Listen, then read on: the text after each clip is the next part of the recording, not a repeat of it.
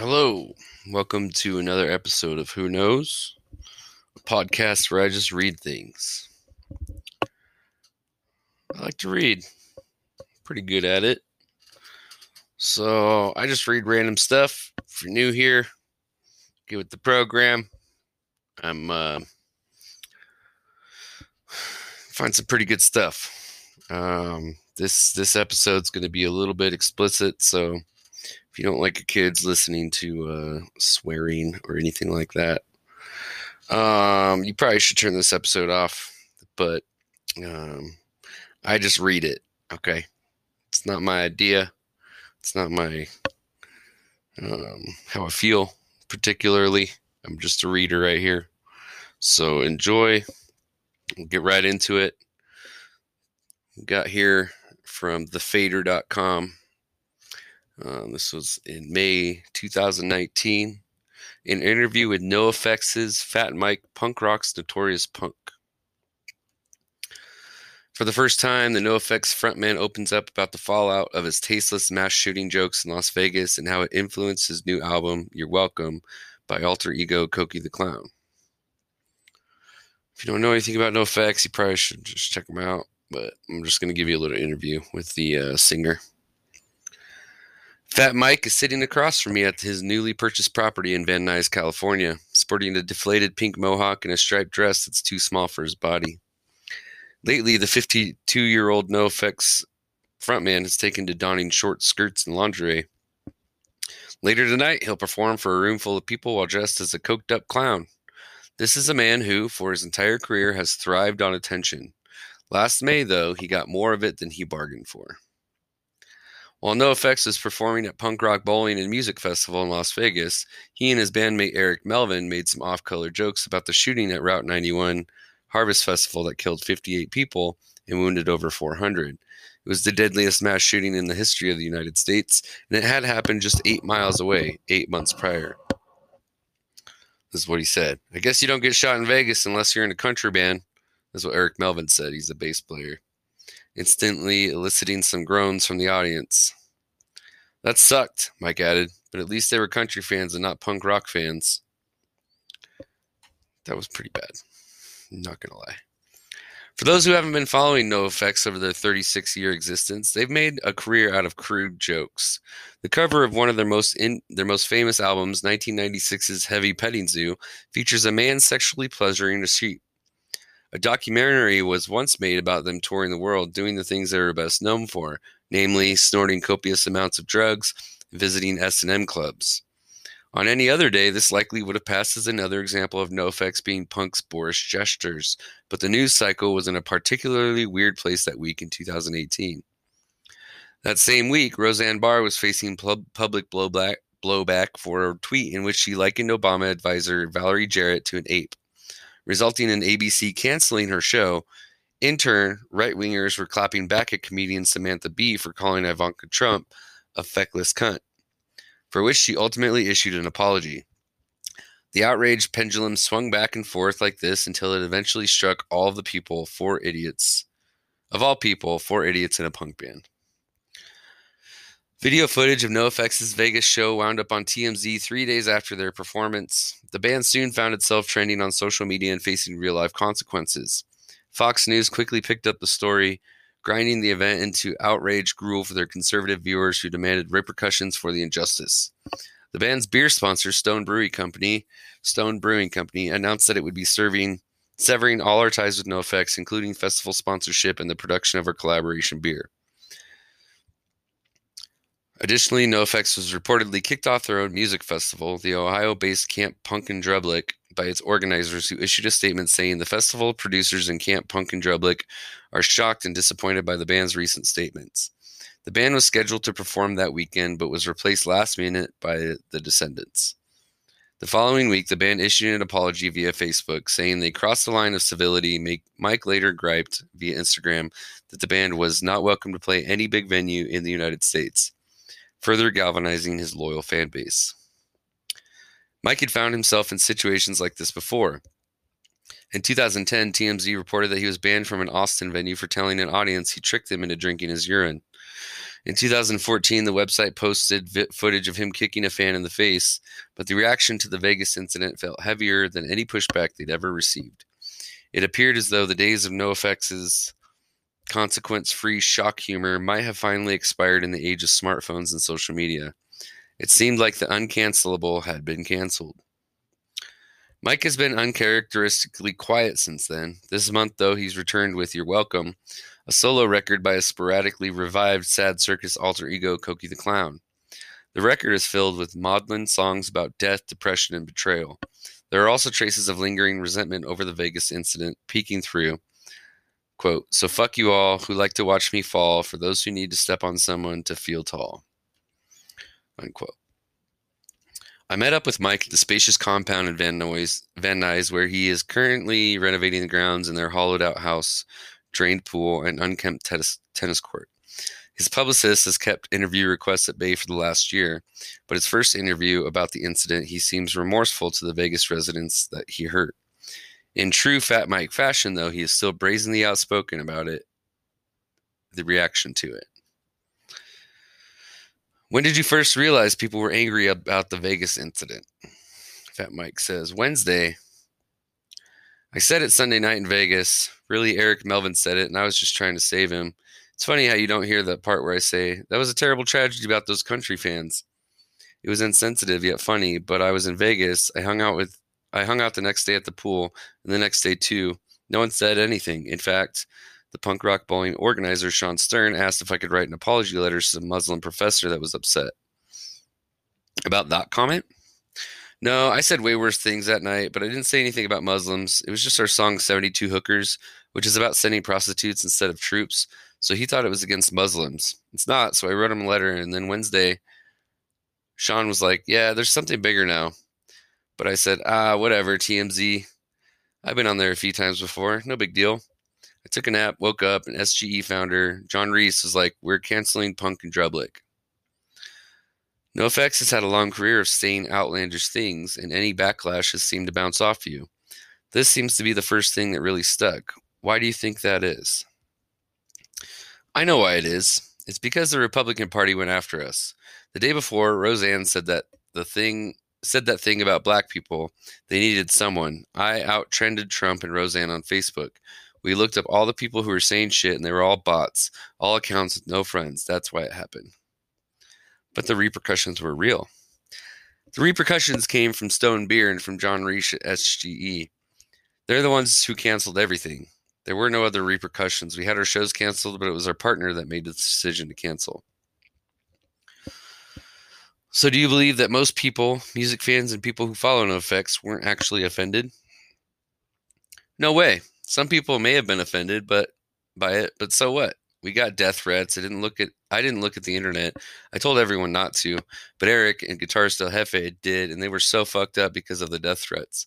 Like we didn't shoot anybody, you fucking assholes. We just made a comment on who the members of the NRA are. I bet you there's more country people in the NRA than punk rockers. Do you think we're making a banter record, by the way, of stuff we've said on stage? It's called You Think Vegas Was Bad? Is that something you really want to do? I'm doing it. Yeah. What else is on there that you think would incense people more than that?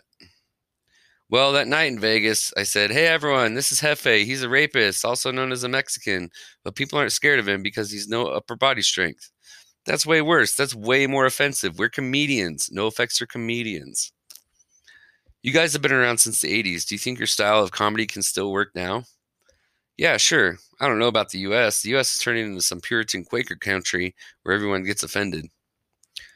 Do you think a band like NoFX could start up now? I don't know. The people defending me when I said that, it wasn't very many people. The only two I can think of were Laura Jane Grace and Sick of It All. No one wanted to get on my side. No one wanted to touch us, which is why I wrote on the internet that we got banned in the US. You said in that post that you were effectively banned from playing big venues, in the US. What prompted that? Well, we had 10 shows canceled. The venues canceled? No, our promoters canceled, my partner. I didn't say who canceled it. I just said we were effectively banned in the US, which Fox News picked up saying Fat Mike responds to being banned in the US. That was so fucking great. That's how fake news they are. I wrote about it on Instagram. and Fox News picked it up as news, and then everyone bought it. We weren't going to play any shows for a year anyway. But the people watching Fox News don't give a shit about NOFX. They just care about the outcome, that their outcome led to negative consequences for this band. Do you feel like you were giving them fuel? I never thought about that, but it's like you're going to cancel our shows. I'm going to make some kick ass lemonade out of this. Our first show in Europe next week, we sold over 10,000 tickets. That's more than we've ever fucking sold. All our shows were selling out in crazy big venues in Europe, and it's because we're banned in the US. But this is such a revealing microcosm of what's happening in the country. You effectively use this to rile up your fan base and have them back you even harder, whereas the right used Fox News to smear these punks these bad liberals, these Trump haters or whatever, everything is getting more divided. And you're part of that in the same way someone like Kathy Griffin was. And I'm happy to be a part of that. The day Kathy Griffin post the day Kathy Griffin got busted, I knocked Trump's head off with a baseball bat, a Trump statue. That was all over the internet. She took it that day, Kathy Griffin. But fuck her for apologizing. What the fuck? You're gonna make a political statement and apologize for it? You fucking pussy aside from the business repercussions, did getting that blowback. I like that. That blowback. Yeah, they took my blow. I got it back. Did it affect you on a personal level? Either when your friends were not standing up for you or looking at the comments? I didn't look at the comments, but it was the worst week of my life. Why? Because a few people called me. Fletcher from Pennywise called me. Kevin Lyman called me. Jello Biafra, Jack Grisham from TSOL. What were those conversations about? How to help me out of it? Fletcher gave me the best advice. It took me three days to write an apology. Everyone was like, Why'd you take so long? Because we had to think about it. We weren't doing some, ah, I'm on drugs, I'm going to rehab bullshit that Billy Joel would have give would give. I wanted to really think about what we did. Fletcher said he'd been through this before. He said, Don't say the don't say the word, but don't say we're comedians, but we're artists. Think of the eight year old kid whose mother didn't come home. And I honest and I, I honestly think it was a really lame thing for us to say, considering where we were. Anyone else in the country that has a problem with it, fuck them. But I feel bad for the security guards and anyone else who may have been there, because that would have been the most horrible night of their life. The new Cokie album seems to have a few songs to that point to this. Fuck you all. Yeah, it seems like you were trying to get across that you felt betrayed. Yeah, I'd never been betrayed before like this. Not just people not standing up for me, but how my business partners bailed on me. Like, do you know how you do you know who you got in bed with? What's happening now is Punk in Drublic is back. It's now Camp Anarchy Fest, and I have a new partner, a way better partner. I was just going to wait it out a little bit. Like I said, our ticket sales are bigger than ever, but the Cokie thing is a different beast. The lyric I wanted to ask you about was I see Switzerland in reverse Nazis. Is that a reference to the people who didn't take a side in defending you? No, I was writing a NOFX song about neutrality because Switzerland claimed neutrality during World War II. They shot down a couple of German planes, but they took all the Jew gold and all the teeth and made private bank accounts so the Nazis could have wealth. I just looked at it and thought, oh, Nazis is the word Switzerland backwards. It's in the word. Someone gets killed or dies in almost every song on this record. Where did that come from? I've had a lot of tragedies in my life. Not many people have had to take down their hanging roommate. There's one song about killing your mother. Where'd that come from? Well, I did. She was dying of cancer and she asked me to kill her. It was terrible. I wrote that song a month after I did it, 12 years ago. I was never going to release it, but I had to get it out. They're all true stories. That's why when I'm on stage, it's really difficult. The first song is about my ex wife, Soma, and she attempted suicide in a bathtub, and I found her just in time in Costa Rica. She was floating there with water in her mouth. You were with Soma for so long eight years, but then you got married and it quickly didn't work out. What happened there? She just had the most damaging childhood I could ever imagine. The more she loved me, the less she tried to back away, just sabotaged because she couldn't trust anybody. It's really so sad. The second song on that record is called Fair Leather Friends. When I moved to San Francisco with her, my best friends Eric Melvin and manager Kent Jamieson and their wives and all my other friends treated her like a fucking whore. I mean, worse. I stopped getting invited out. I didn't get invited to Tony Sly's annual bonfire. I didn't know about it until this year when I got invited. What about her rubbed them the wrong way? They were threatened by her. And the other thing is, my first wife told them that I cheated on her, and I didn't even meet Soma until I left her. I don't lie or embellish ever. I don't. I've only slept with two women in 30 years. How is that so? I was with Erin for 22 years and I was with Soma for eight. I saw a lot of dominatrixes, but never had sex with another woman because I believe in honor. That's why you can ask any band on Fat Wreck Chords after 27 years. Not one band will say we ripped them off in any way. Do you like being single? It's kind of fun. It's fun, kind of, but Soma was the love of my life. It's horribly sad to know we'll never be together again. Are you on speaking terms? Yeah, I mean, we have the musical together. Do you use the Cokie persona to exercise this kind of stuff? These Cokie songs were about three years in the making. Recording the songs wasn't cathartic or therapeutic. It was horrible the whole time. I imagine it's difficult to perform. Yeah, I didn't consider that when we booked shows. Since the Vegas incident, are you more conscientious of people having phones out at your shows? No, I'm not slowing down. I'm still going to say whatever the fuck I want. I know I was taken down for a reason. It was politically motivated. Nobody fucking cared Monday or Tuesday in Vegas. Some kid sold it to TMZ and some country radio station got a hold of it. And then the Republican Party got a hold of it. That's all it is. Punk rockers. You think they fucking care? And that's the end of that. So, pretty interesting stuff there. Fat Mike. Oh, man. Um, yeah, it was a pretty pretty crazy thing that happened when he said all that stuff, or when they said all that um, in Vegas. Um, I mean, personally, I wasn't upset about it. There are NOFX. They've said some fucked up shit for a long time, but it happens, man. Sometimes you just gotta roll with the punches. That's showbiz, right? Um, so we just read an interview with No NOFX's Fat Mike, punk rock's and sort, notorious punk. Um, this is the first time he's talked about what happened in Vegas when uh, Punk in Drublic got canceled and they got taken down for a little bit. Um, I'll have the link up so you can read it. Might be some links. Yeah, there's some links in here. You can uh, check out if you want. But thanks for coming. Okay, bye.